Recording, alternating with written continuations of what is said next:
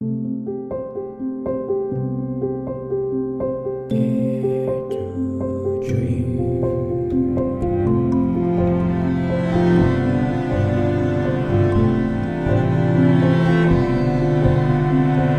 to Dream with Debbi Dachinger. Welcome to Dare to Dream. This is Debbi Dachinger, and today's show is going to be featuring a guest who's been on many times and hopefully will continue to do so on this show as long as it exists. And that is Darryl Anka, who is renowned for his channeling abilities and his long standing connection with a being named Bashar. Bashar is an interdimensional being who imparts wisdom and guidance on various aspects of human existence.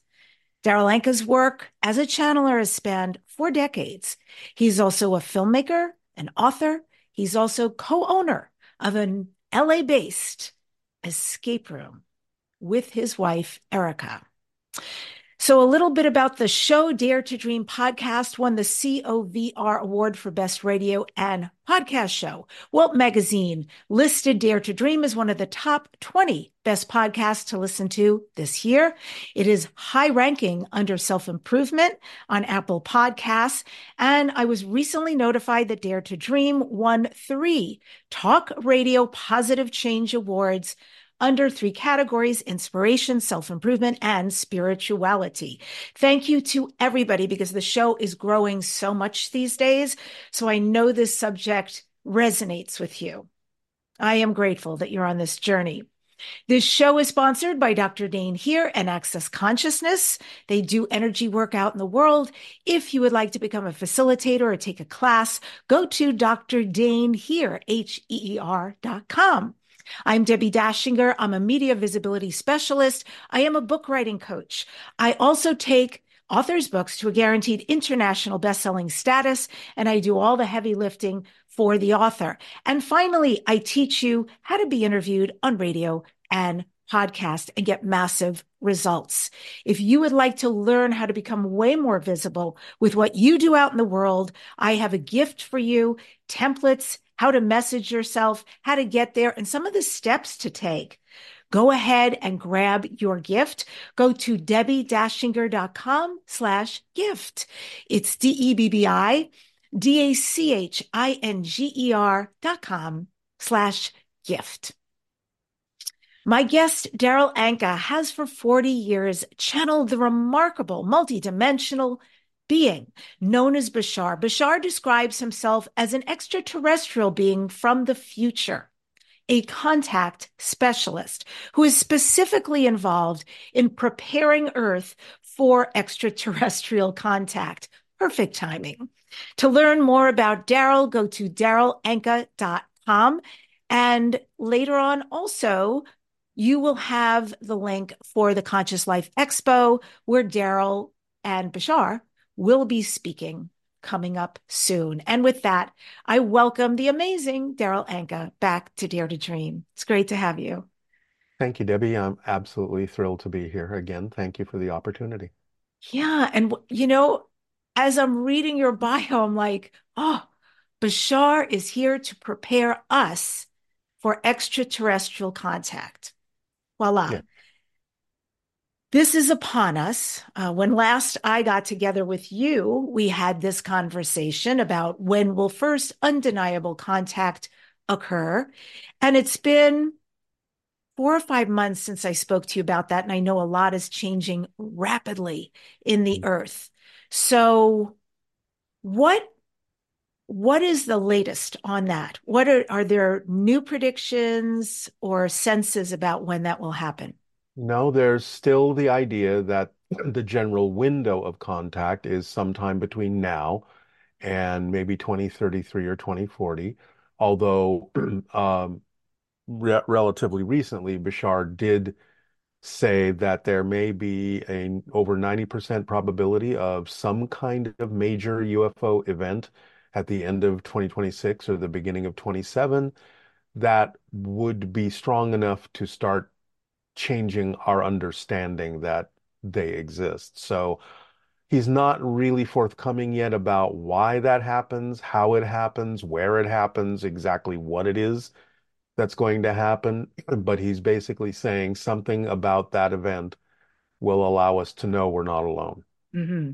As a contact specialist, is Bashar only involved with humanity and preparing us for extraterrestrial contact, or is he also involved in other planets, other beings? Yeah, he he deals with many different civilizations.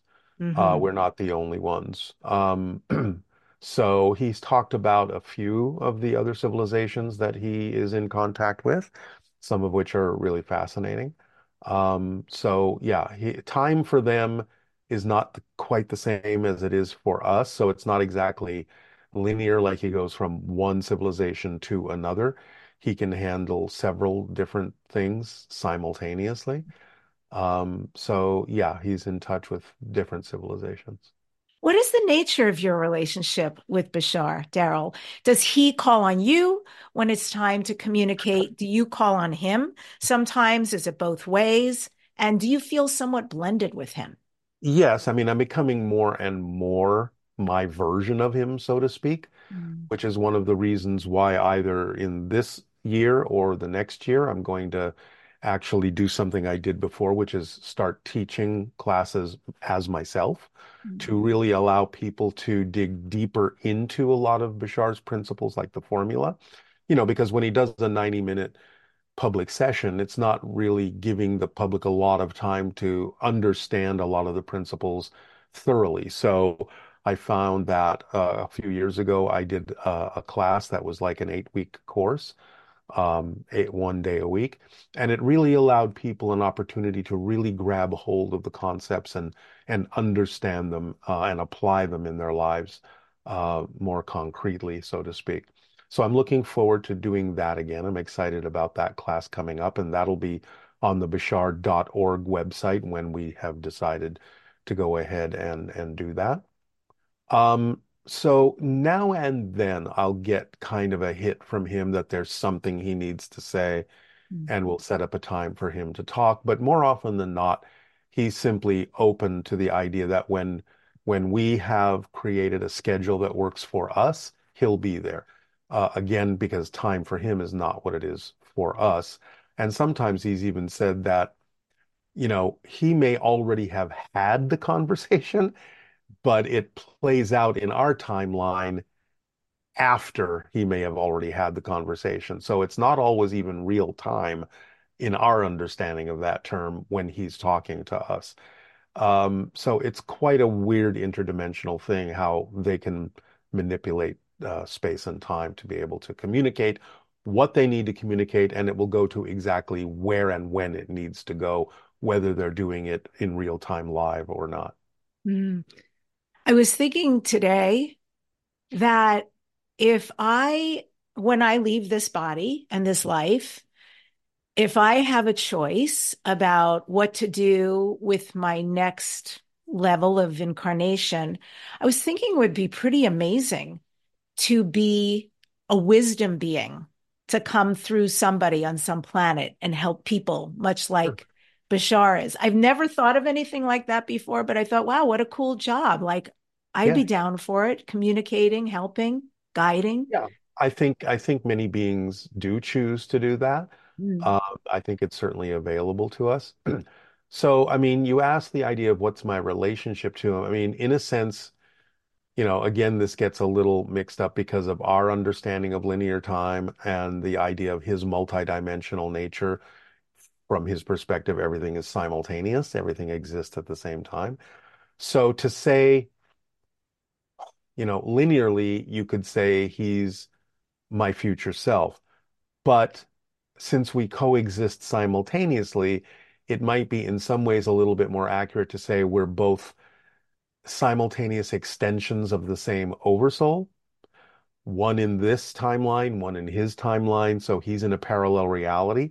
But again, because of the flexibility of his consciousness and where they're at in their evolution, they know how to communicate to other aspects uh, of the same oversoul that he may be an extension of, one of which I guess would be me. So you know, it, it- you can say he's in a parallel reality, you can say he's a future self, but it's probably more accurate to say we're simply two simultaneous extensions of the same oversoul. Mm. Well, you turn out really well in the future, in case you were wondering. Well, thank you. But that's see, that's what I'm getting at. It it's not me, it's him. He's a separate being. I'm becoming my own version of him in this timeline. So it's only the same being on the most on the highest level, let's say on the oversoul level, we're the same being.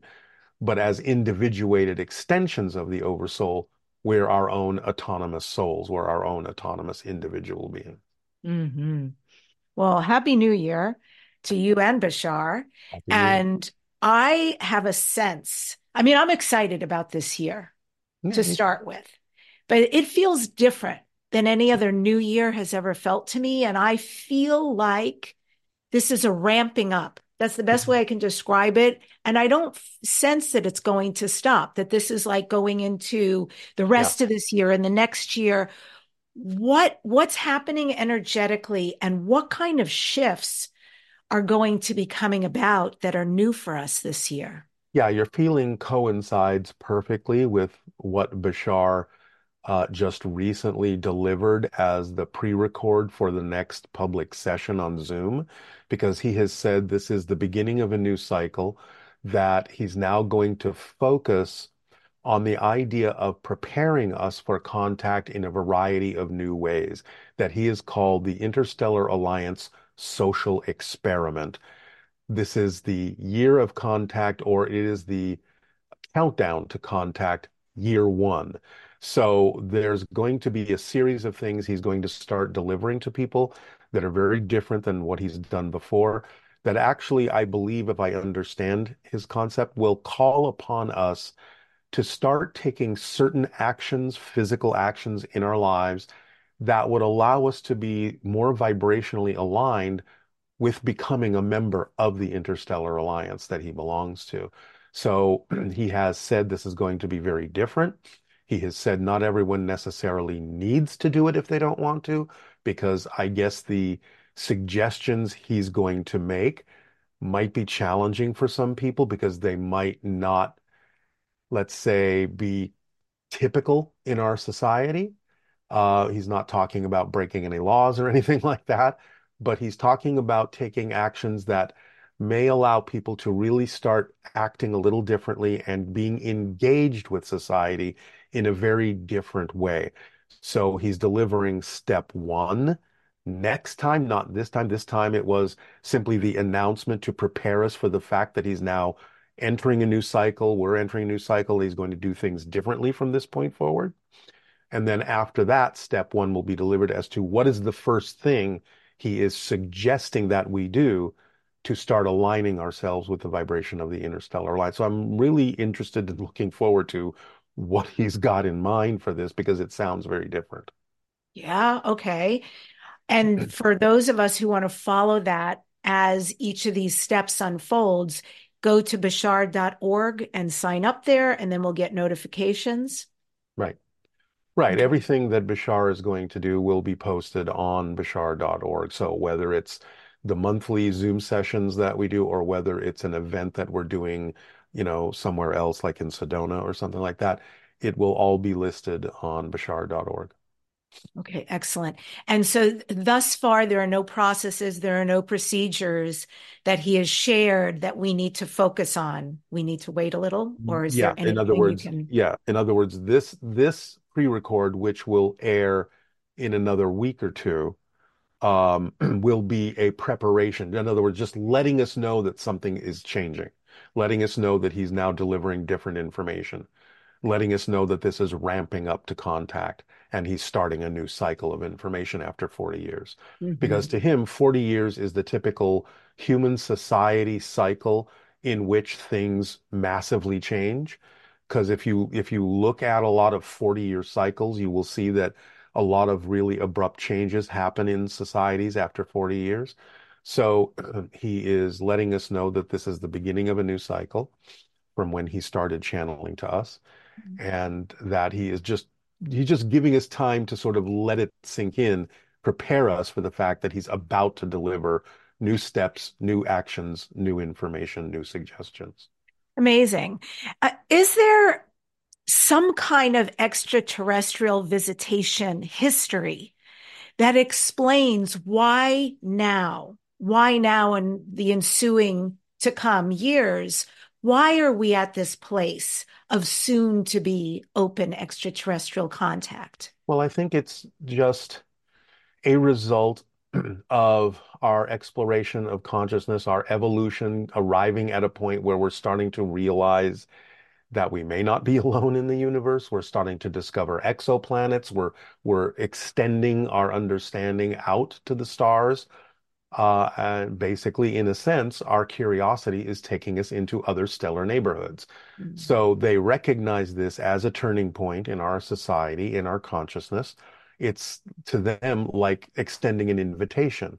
But again, they have to respect how we decide to do it. They can't just show up because they know it would be too disruptive to our society. They have to give us time to integrate the information, to get used to the idea that we're not alone, so that we raise our vibration and we can, in a sense, meet them halfway uh, to, um, you know, assimilate and integrate into the idea of our place in a larger galactic family. So they're just recognizing that's what's happening now because we are at the end of certain cycles of time and we are beginning new cycles of time as I think has been predicted in many different cultures. This is like the beginning of a new era, a new world in many cultures around now. So I think he's reinforcing and confirming that that's true. Uh, and helping us take advantage of that new energy, that new cycle in moving forward. I was so curious because um, I'm thinking about what you're sharing, Darryl, and the word our, right? Collectively. And we all know we're in a tribe. We believe in extraterrestrials. We believe that there is definitely, and know there's life outside of this planet. But there's a whole contingency of people who mm. have no sense of that, who are mm-hmm. eye rollers. So, yeah. what is it for them? Is this going to be like a big wake up, like, hello, this actually exists, here you go? Or is it that they are creating their own reality and timeline when ours may go a different direction? Well, I think both are true. So, in other words, there may be some that are creating a timeline where it's okay for them to suddenly wake up to the mm-hmm. realization that we're not alone. Others may not wish to do that. They may be on a completely different path. And as Bashar often says, there are an infinite number of different parallel versions of Earth that already coexist. Mm-hmm. So we never change the planet we're on, we change ourselves and we shift to different versions of Earth that are more representative of the choices that we're making. So I'm imagining that means that some people will never have extraterrestrial open contact. They will simply exist on a version of Earth that goes down a different path. And there will be those that choose to be surprised by it and wake up.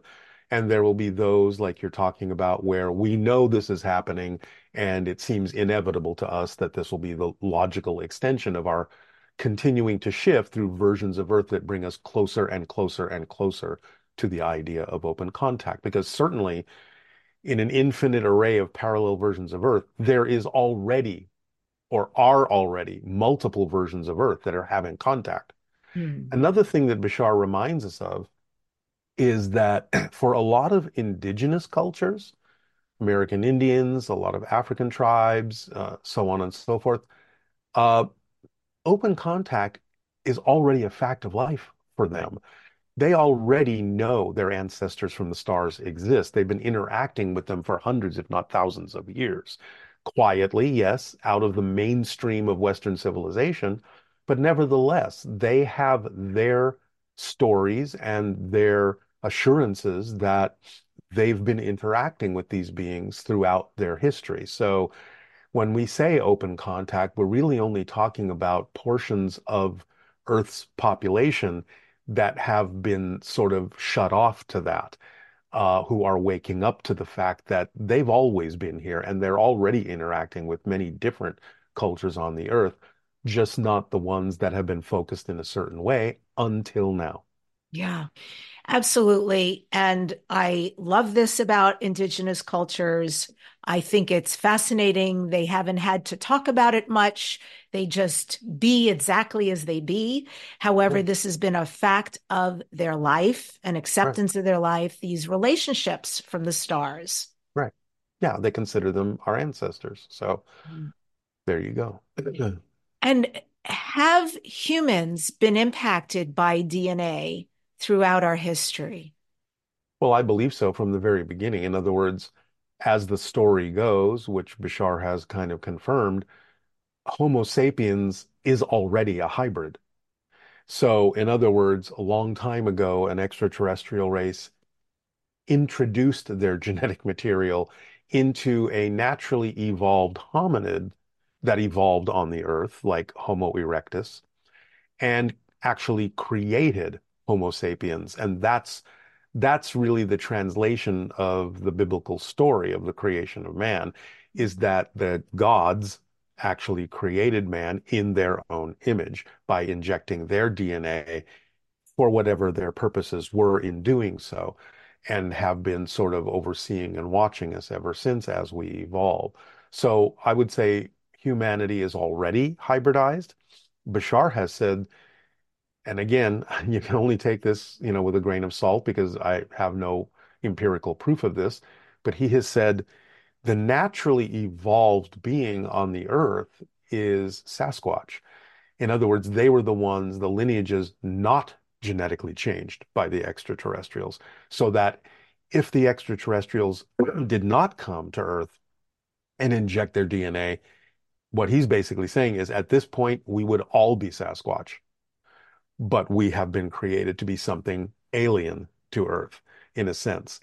Um, and so while Sasquatch branches still exist, they sort of keep their distance from us because we're not really, from their point of view, the naturally evolved beings of the earth. We have connections to the stars. We're different than they are.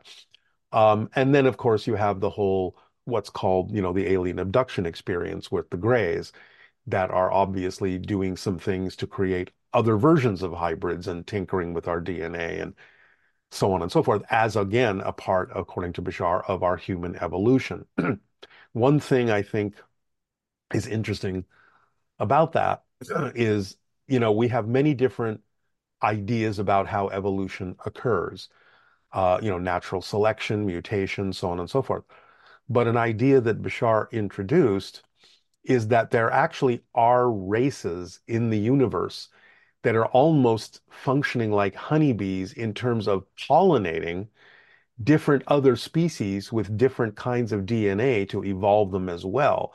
So, in a sense, the Greys have been functioning that way to create a hybrid being or a group of hybrid beings that will eventually, according to him, come to live on the Earth, that we will mingle with, that will allow Earth to become what he terms the sixth hybrid race. So, part of our evolution as humanity is to actually have beings that interact with us in a way that alters our DNA so that we can evolve in a certain direction.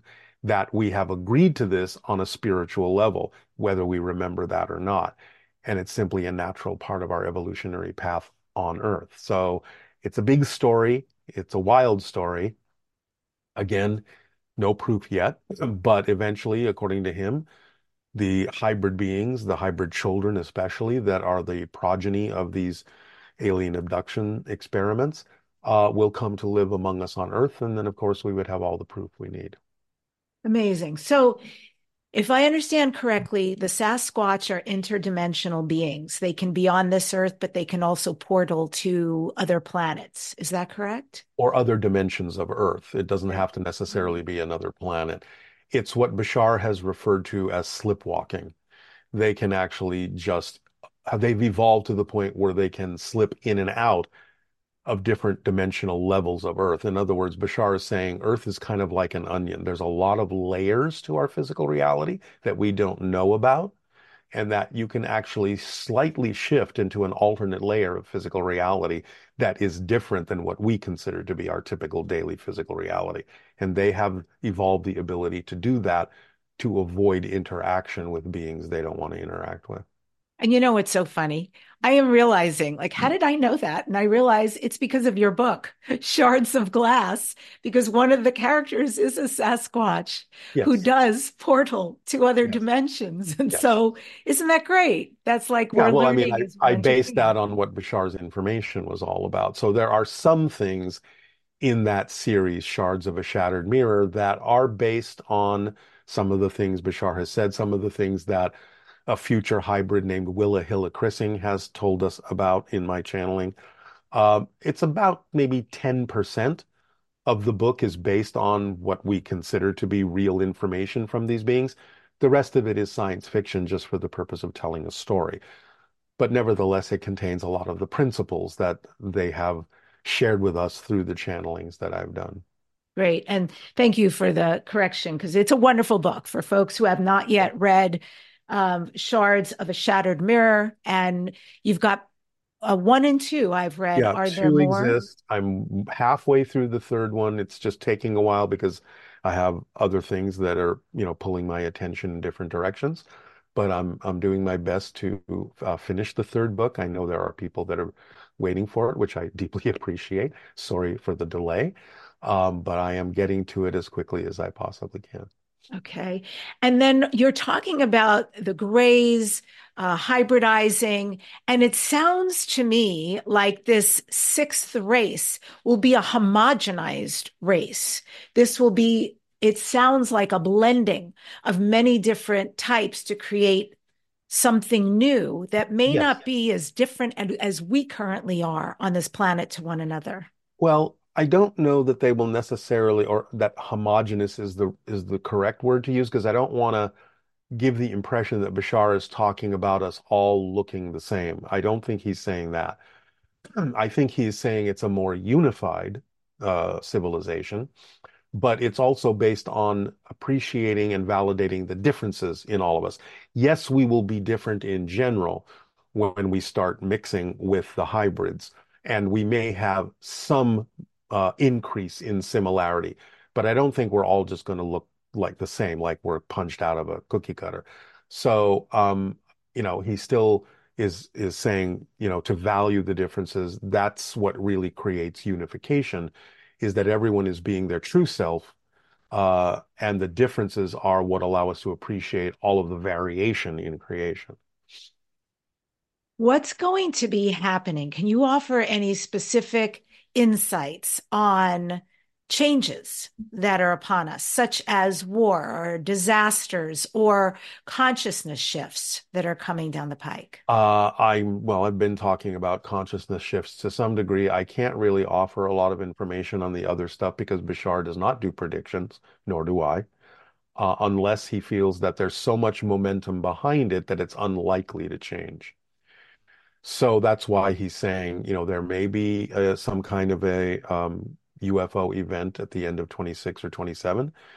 Uh, he rarely does this. And the only other two times I can just pull off the top of my head is I know that in 1998, uh, and it's on one of the recordings we have, that he said that before the end of 2001, New York would be hit by a terrorist attack. And he also said that in 2016, you know, before 2016, he said that after 2016, everything would change politically, which obviously it has quite a bit. Um, so the fact that he's actually saying there may be this UFO incident of some sort at the end of 26 or 27, he usually doesn't do that unless he feels there's so much energy behind it that it's unlikely to change. That doesn't mean it's impossible to shift, but he feels it's unlikely to change. So we'll see. And, you know, that may have obviously a profound effect on everything else going on on Earth.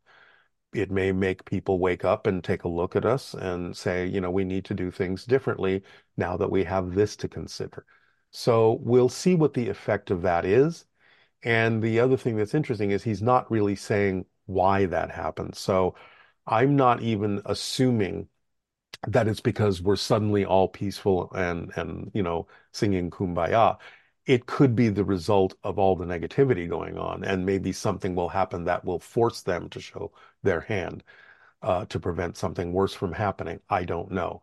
So all I know is the incident will be an opportunity for us to change, but I don't know exactly what brings it about. It's just that the timing is obviously important. Mm, that is a an awesome point of view because I've been holding on to the idea that when something that is seemingly so negative, such as the war, well, there are many wars, but I'll just use the one in the Middle East right now. And I know it greatly impacts people and sensitives. Right. And my sense with so many things that have been coming up for us, like in our faces to look at, is that they're coming up to be healed, to be paid attention to so that different choices can be made. Yeah. I mean, again, you can use even the most negative things in a positive way if you learn lessons from them and do something to make sure that it doesn't happen again. Now, you know, how many people learn those lessons? We don't know. Not necessarily a lot, as we observe, because we keep doing the same things over and over again. Um, but again, it may be that we reach a point where something so different suddenly happens that we really are forced to take a look at ourselves and what's going on in the universe in a different way. And so we'll see what happens at the end of 26 or the beginning of 27. Um, again, uh, that's something that Bashar does rarely. So I'm looking forward to finding out what that actually means and how that plays out. I know that you and I live fairly close to one another, probably about 20, 30 minutes apart. Mm-hmm. How safe do you feel living here in Los Angeles in Southern California? I feel fine. I feel perfectly fine. I I don't focus on the idea of needing protection because in a sense that vibration invites the need for protection. I just know that synchronicity will guide me where I need to be when I need to be there. I've been in this spot now for uh, almost 30 years. I'm perfectly happy here. um, so I just pay attention to the signs and I follow them as best I can. And so far, I have no signs that I need to be anywhere else. Yeah, that's great because I, I know there's many other people out there talking about the safe spots. Um, yeah, and, but if that's the person's belief system, they may need to follow their intuition and go to where they believe they would be safer. But right now, I'm feeling perfectly safe where I am. Yeah. When open ET contact occurs and there is an exchange of wisdom and technologies, Darryl, do you have any indication of what the first technologies are that our cosmic brothers and sisters will share with us? Well, I'm assuming a lot of it may at first have to do with how to better support humanity. In other words, how to feed humans, how to heal humans, how to take care of ourselves.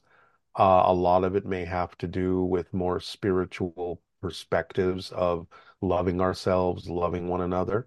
So I think some of that has to be a foundation first before they're willing to believe that we will be capable of handling bigger technologies. I think eventually we'll get into things like free energy. I know that one thing Bashar has always said uh, quite often is that one of the gifts that ETs would present to us in open contact at some point would be a record of our entire history, things that are missing from our history that we don't know about.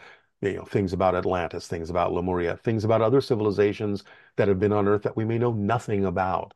So I think that he has said one of the gifts is to give us that understanding of what all of our connections are, what kind of history has has happened here uh, that's relevant for us in our shifting forward. So that um that would be interesting just to learn about all that information that's been lost or hidden for so long. Yeah, many years ago when you were on this show, I believe you mentioned that Bashar was working with scientists, maybe NASA, on free energy. Was that true? And if so, what is a, the status? Yeah, in a manner of speaking. No, it's mm-hmm. not anything official. He has had private conversations with certain scientists about free energy devices and other technologies. They are in the process of building such things. He has, up to a certain point, guided them with steps along the way. Last report is some of them that have been willing to go all the way forward with that have been seeing signs of some results of what's called over unity in those devices. In other words, they put out more energy than they use up.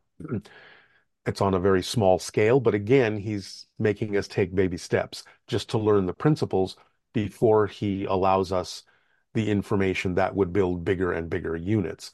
But again, he's just guiding us. He's not doing it for us. And at a certain point, he has stopped giving that information in order to allow the scientists working on it, the technologists working on it, to discover certain things themselves. He's taken them to a certain point, and now he's saying it's there's a period of time where they have to figure things out, and how they do will determine whether or not he needs to come back in and continue to guide them. Fascinating. So, is that somewhat of an ongoing relationship in that they can reach out at some point and well, say, again, they always have the ability to contact me and say this is what's happening. Mm-hmm. But again, right now, Bashar has sort of stated this is a spell where they should not do that for a while. Mm-hmm. So they need to figure things out for themselves up to a certain point. He will, in some sense, you know, when when and if they wish to report where they're at, determine whether or not he should come back in and continue to guide them. But right now, he's saying you need to find out these things I've taken you to a certain point and you need to figure the rest out up to a certain point yourself. Otherwise, you won't really learn what this technology is all about. You'll just be, you know, mimicking and copying things with no understanding of the principles involved. Yeah, makes sense. Like a good teacher should. Yeah. yeah. You know, I really hope that med beds are one of the things that are delivered or explained or shared very early on um, my understanding of them, the ones that are actual cosmic brother and sister technology, are phenomenal. That you can yeah. lay on a bed and literally have you know incredible wounds and situations yeah. healed immediately. Yeah, according to Bashar, it's all about resonance. It's all about frequency. It's all about energy patterns. It's all about vibration. It's kind of what Tesla said. It you know he understood when you understand it's all about frequency, you'll unlock the secrets of the universe. So we just need a bigger understanding about the idea of energies at certain frequencies and what kind of effects they actually have on physical matter. And Bashar's talked about that a little bit, uh, mostly in the realm of science rather than in the realm of medicine, though he's hinted at it, uh, because he has to you know see this is one of the things about being a first contact specialist is you have to kind of honor and respect the laws of the land. And he can't give medical advice mm-hmm. because that would go against what our society says an individual that's not a doctor should do. Hmm. So he's given hints, he's given some ideas about what it's based on and how to kind of go about experimenting and exploring that idea, but he's left it at that doorstep because he just can't say, this is what you do to cure cancer. This is what you do to, you know, cure diabetes. You just have to understand the principles and start experimenting to find the answers on your own. Mm. But he's what about what do we have that they're interested in? Are there things that extraterrestrials would like and benefit from Earth, from humanity? Well, yes. I mean, it, we do things differently than they do. One of the things he's always said is, you know, there are other civilizations that are aware of how we overcome things, how we transform darkness into light, negative into positive, limitation into freedom. They may not have the same degree of that that we do. And therefore, they can kind of look at us and go, well, if they can do it, we can do it because our challenges are not as deep. And so we actually are teaching a lot of other civilizations how to go from very deep limitation and very deep negativity and still be able to be powerful enough to transform that into light and into something positive. So we're, according to Bashar, you know, people tend to think of Earth as a kindergarten, but he said, no, you're a master graduating class. We learn a lot from what you are doing about transforming things in a way that is unusual. So Earth is sort of unique. It doesn't mean there aren't any other planets that sort of have these similar challenges, but Earth is a tough school, and it's where strong spirits come to mm-hmm. accelerate their growth by facing these amazing challenges and overcoming them or learning from them to move on. So it's how souls grow to use this kind of a class in order to do so. And so, yeah, they learn a lot from us. And what about art or music or philosophy? Are those fascinating to them?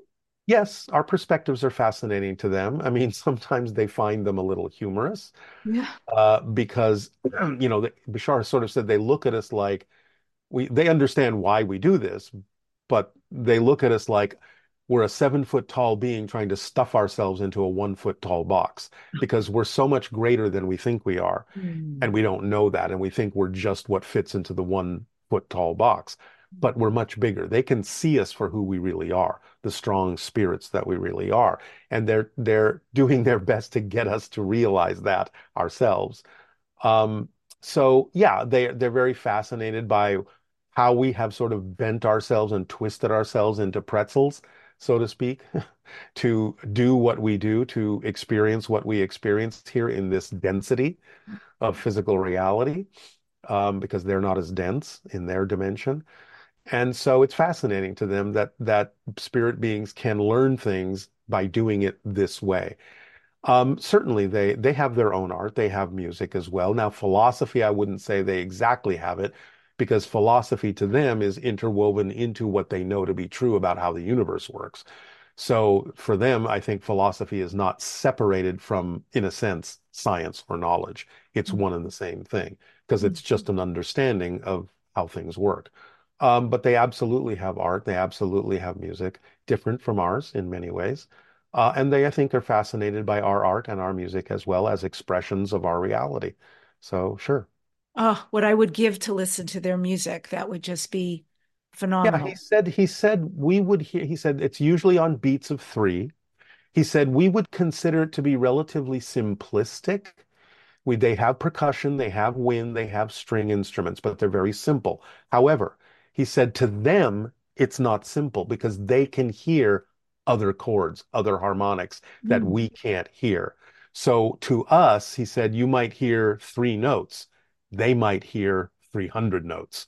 So it depends on their consciousness as to how they interpret a single beat of a drum or a single strum of a string it, it's something very different for them because they see multidimensionally and they walk through this multidimensional reality like a like a dream. So it's not just a bunch of aliens walking around on the surface of a planet or flying around in ships.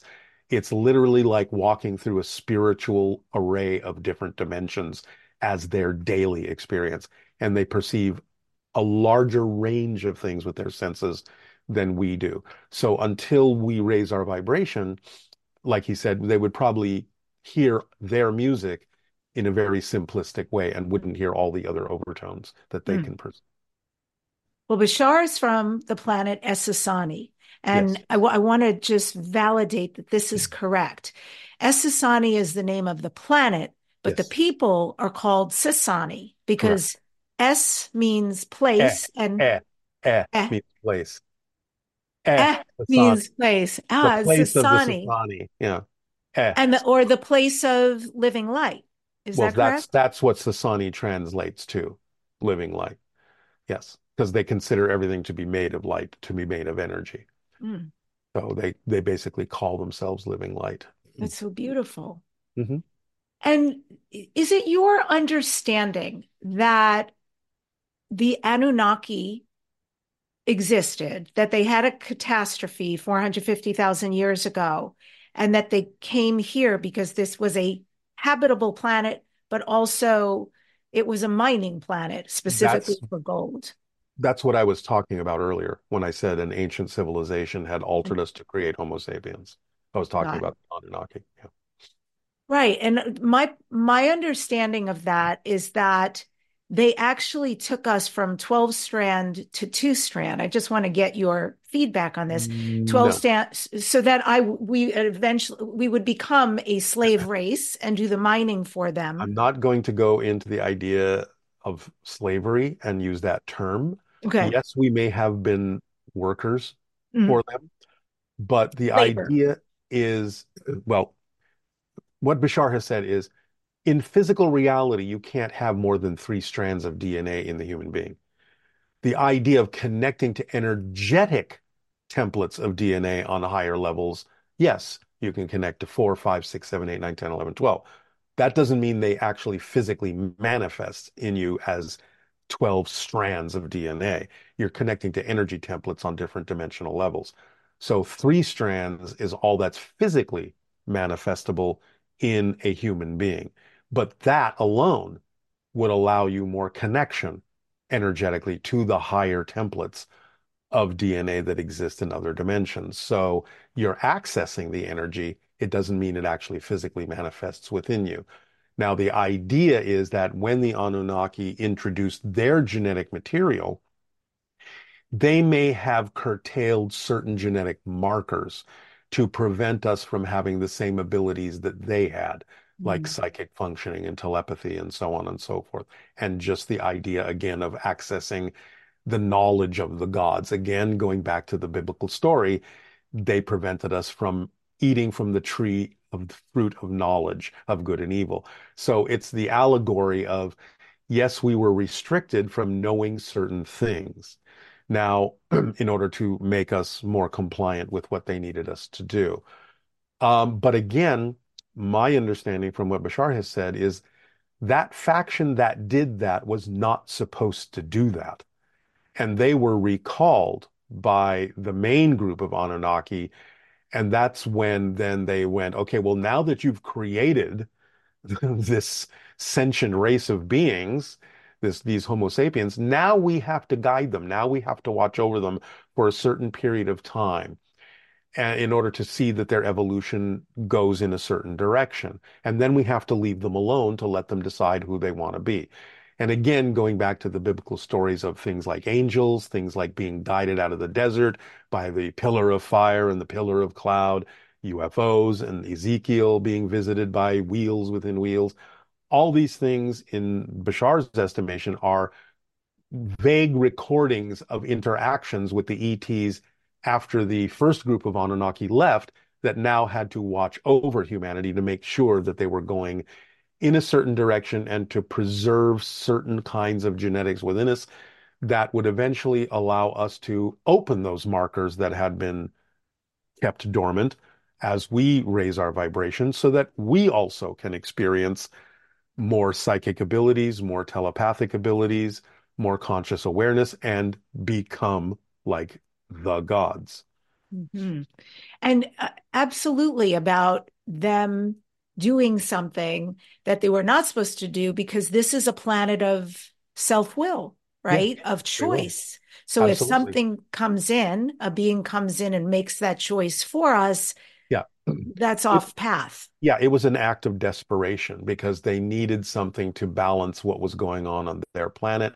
And they just figured this is the most expedient way to do it because it'll take too long without help. And we have a resource here where we can literally create hundreds of thousands of helpers to make this go faster. But no, they shouldn't have done that. And subsequently, then there were five other extraterrestrial races that donated DNA to us, such There as the felines and the reptilians and I the don't know about that. I don't know about that. Bashar has not talked about that. Uh, the only thing that equates to, in my experience, is that he has said there are five hybrid races, but that has nothing to do with what you just asked. Mm-hmm. Okay. So I have no information on that. Yeah. Again, yes, he had, well, okay, I'll touch on that. I'll, I'll back up a little bit. He has said that that especially in the genetic adjustments that are done by the Greys, there may be minor genetic elements that come from other races that they're using in the creation of the hybrids. And in some alterations of our genetics, of some of the people that are taken by the Greys and donating genetic material, there may be the addition of other very small amounts of genetic markers because you have to be very careful. And this is why the what's called the hybridization program has taken so long. You have to be very careful about what is and isn't compatible genetically. And from what I understand, in the beginning, there there were a lot of genetic mistakes Mm. that created beings that were not fully realized in a lot of ways. Uh, I actually know someone who is an abductee who had a live waking experience of being taken to a military base where they saw an interaction between a military official and a hybrid. And my friend said that the hybrid's face, there was something really wrong with it. It wasn't, it wasn't well formed. So there are genetic mistakes when you're not really careful about mixing other qualities from other races that are non-human like in with humanity. You have to be very specific about how you blend those things. Mm. Thank you.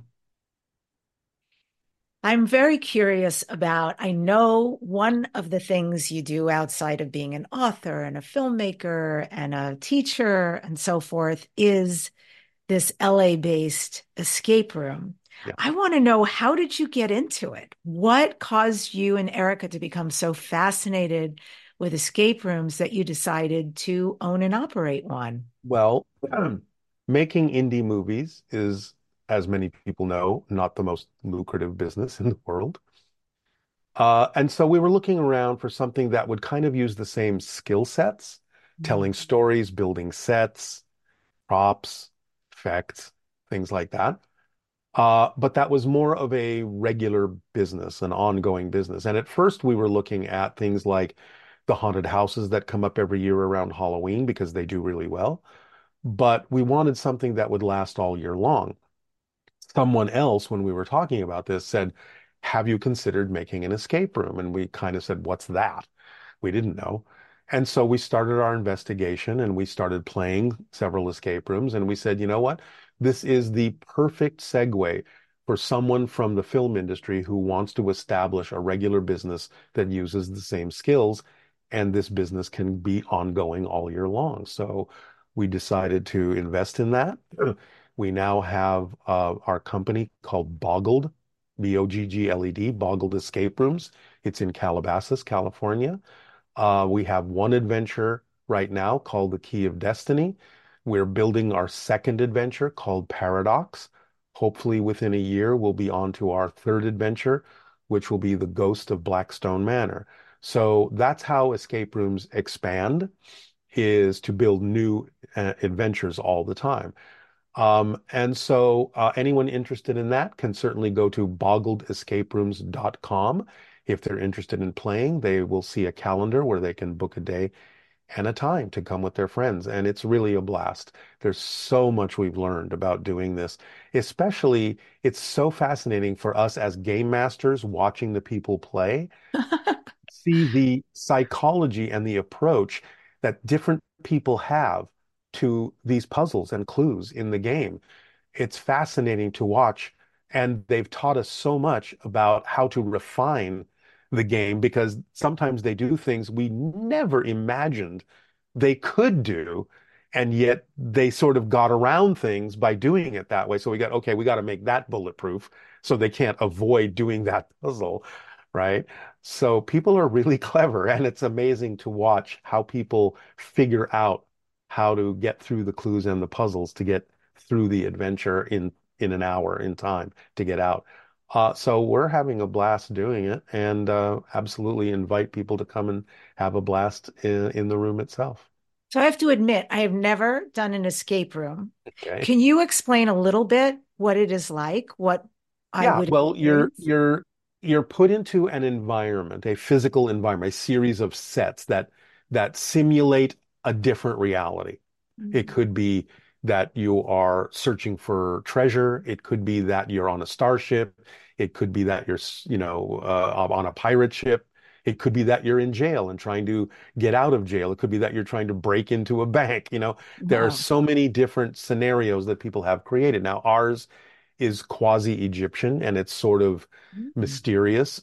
Um, it's not scary, but it does deal with things that have to do with determining your own destiny. It's called the Key of Destiny.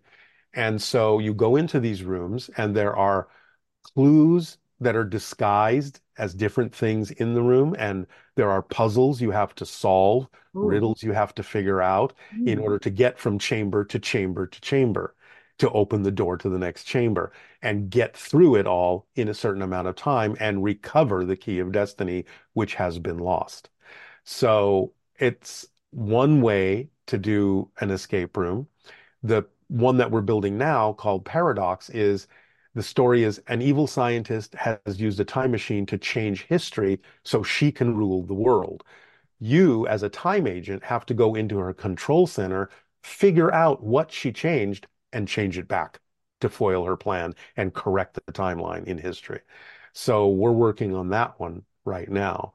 The third one, The Ghost of Blackstone Manor, will be that you have to help break a supernatural curse that has been put on this Victorian manor that um, rendered the inhabitant uh, as a ghost, and it is trapped the ghost in this in this Victorian manor. The ghost actually appears throughout the game to give you the hints you need to solve the Wow. puzzles. And therefore, you can, if you solve them, if you succeed, you are releasing the ghost to go on into spirit, to higher spiritual realms. So there's a lot of different ways that escape rooms exist and can tell all sorts of different kinds of stories. I, I think they're really, in one sense, a solid and lasting future of one kind of entertainment that is still Mm. growing. They only started really around 2012, but now there's thousands of them around the world. There's, I think, over 40 in Los Angeles alone. Oh, Um, but we're out in Calabasas where there aren't really any others. Uh, the next closest ones are about 15, 20 minutes away from us in either direction. Uh, so we've sort of established uh, a presence in the West Valley. Uh, so come and play. Yeah, that sounds amazing. I must. And I know you can come with more than two people, right? You can do You up to have eight. to. I mean, you can do two. It's tough with two. Mm. I'd say four to six is ideal. Eight is okay.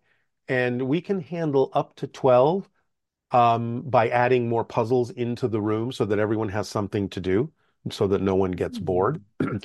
Uh, but I would say, you know, six people, five to six people, seven people, that's the ideal team because then it gives everyone enough to do. You can confer and communicate with one another in a much easier way than 12 people all talking at once. Uh, but, you know, we can handle 12 if that's something you really want to do. And one of the things that we actually um, have that a lot of escape rooms do, it's not just the general public and enthusiasts, but it's corporate team building that takes place in a lot of escape rooms. They will come just to give their team a chance to bond and communicate and see what strengths their employees actually have. People have actually been shifted to different departments and promoted based on the way they behaved in an escape room because uh, a CEO can look at that and go, that person's a leader. That person Mm. has problem solving skills that are incredible. So they need to be over here doing this job because that's where their passion is. So it's it's really quite an interesting experiment to be involved in creating escape rooms for That is people. so cool. I'm I'm Yeah, all over it. Boggled, Calabasas, done. I want to experience that. please come. Bring Thank you.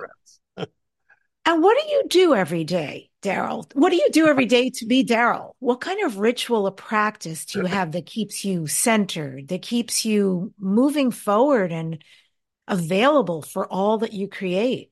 Well, I mean, on a simple level, I have a superfood drink every morning. I, I'm not one who usually eats breakfast per se, although I might on the weekends.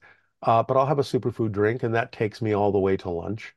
Um, but basically, I'm working on the escape room. I'm either writing something, or I'm channeling, or I'm doing an interview like I'm doing now.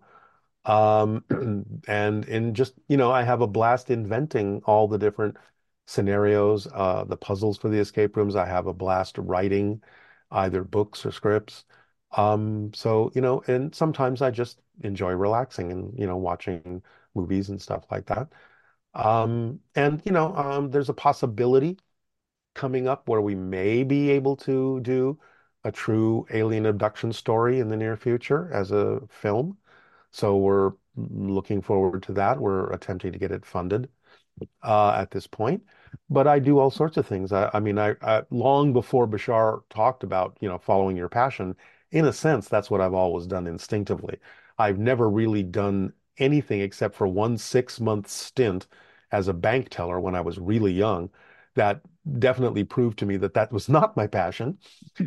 Uh, and from that moment on, I've always done things that had to do with art or creative expressions, and it's always supported me. So I, I strongly encourage people to follow the formula and follow their passion because if you really do it precisely and you apply it properly, it really will support you.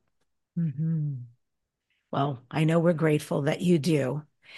And upcoming, you are speaking at the Conscious Life Expo. That's February 9th through the 12th, 2024, held at the LAX Hilton Hotel. Right. I'll be on Sunday, the 11th, I believe, in the evening. Great. There is a link in the show notes for those who want to come and hear Darryl slash Bashar on Sunday. Do, does Bashar ever give you a sense before CLE of a theme that he wants to talk about, or does he just allow the questions to come and then he does the sharing? Sometimes. If if there is something, I will usually get some kind of a hint so that I can give people the title. But beyond that, I usually don't quite understand exactly what he's going to say until he says it. And certainly nothing to do with the question. The questions are all live immediate and he just answers them as they come. But yeah, sometimes I'll get an inkling of what the, the subject is he wants to cover so that we can uh, advertise a title. Um, but I usually don't get much more than that. Mm-hmm. What else do you have coming down the pike this year? Wasn't that enough? Sedona, I know. Oh, yes. In terms of uh, Bashar channelings, yes, uh, we will be in Sedona in March. Um, I believe we are going to be, yes, at the Sedona Ascension Retreat on Saturday, March 9th from 5 to 6.30 p.m. Uh, being put on by those lovely people there. I think um, that's Suzanne Ross. Yes, and mm-hmm. Alan Steinfeld. Mm-hmm. Uh, that is correct. And I think right now we have something that we're talking about also doing in Sedona, but that's way down the road in January 25. Uh, there is a possibility. Last year we did the disclosure event in Las Vegas. Um, and so they may be doing that again. We, we haven't heard that yet, but um, I'm assuming they want to put that together again, and we'll probably be there for that. We will probably be doing our own Sedona event sometime in the fall, maybe in September as well. And uh, now and then we have an event that we're going to do with Gaia in Boulder, Colorado. And I believe that is uh, I'm actually that, being flown out there myself. Yeah, that's um, in October on a, October 26th, Saturday, October 26th. We're doing an event at Gaia in, uh, well, I think it's actually Louisville, but it's near Boulder, Colorado. Beautiful. Right now, that's what we have coming up. Plus, you know, not only do we do the monthly Bashar things, but now and then we do small groups like from Japan, six people at a time for 90 minutes. We do a few of those sprinkled out through the year as well to give uh, Japanese people access to Bashar. To Japanese questions. people are incredible. I know when it comes to this information, they are so much further on the uptake than Americans are, certainly. And they love this material. Yeah. Yeah. I am um I'm being flown out by George Noory's team to be interviewed oh, okay. on great. Beyond Belief on Gaia TV. Any great. advice? They're a great group of people. You'll love them. Uh, no, you, you just have fun. They're they're they're really good at um, presenting people. They're really good at treating you well. Uh, they're very sweet people. Excellent. Well, they've been stellar so far. Yeah. Darryl, what do you next dare to dream? What are your future dreams or goals? Well, like I said, we have this potential uh, alien abduction movie based on a true story coming up, and I think it's a really important film. uh, to again further the idea of uh, open contact and the impact that this might have on humanity. So I'm looking forward to that uh, once that gets funded. But I think it's just continuing, like I said, right now with the Bashar channelings and also the escape room. That that really takes a lot of our focus to build those things out. Um, you know, I'm I'm usually the one that builds the puzzles, and my wife Erica and my sister Jen are usually the ones that paint them. So it's kind of a family affair, and it does require quite a lot of attention. So I'll be doing that for a while. Beautiful. So we send people who are interested over to darrylanka.com or bashar.org, or you can check out Boggled in Boggled Calabasas. Escape, yeah, boggledescaperooms.com. Boggledescaperooms.com. Darryl, thank you so much for coming on again today. Thank you, Debbi. I really appreciate the opportunity to do this. Thank you so much for having this particular venue. Mm, my pleasure. And I'm going to end the show today with this quote from Bashar. Everything that happens in your life is a gift. If you treat it that way, you'll experience it that way and spend the rest of your life opening up presents. Subscribe to this number one transformation conversation, the weekly Dare to Dream with Debbi Dachinger. Leave a comment and share. I read them all. And next week, I'm going to be interviewing Shaman Durek, who's a sixth generation shaman and author of the bestseller Spirit Hacking. Shaman Durek, you don't want to miss that conversation. Thank you so much for joining us today on Dare to Dream. And remember, there's some information and steps coming down the pike from Bashar about ways that we can align ourselves with what's to come 2024 and beyond, and with finally becoming part of the galactic family. Thanks for joining us today.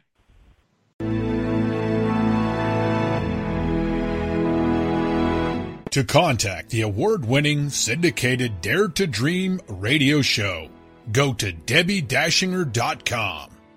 Keep your excellent feedback and comments coming. Your host, Debbi Dachinger, is an expert at goal achievement, a media personality, an international best selling author and a keynote speaker.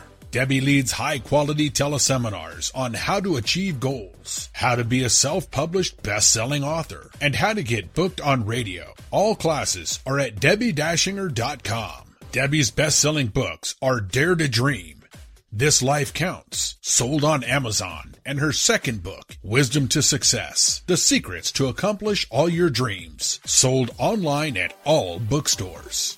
Tune in again to hear the next inspiring interview guest who has turned their vision into a successful reality. Want more support in making your dreams come true? Go to DebbiDachinger.com. That's www.debbidachinger.com.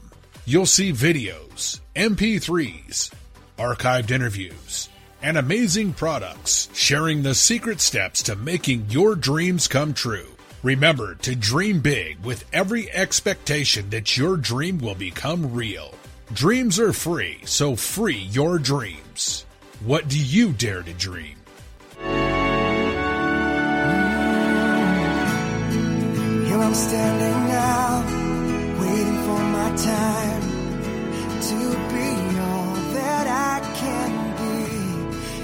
easy to forget.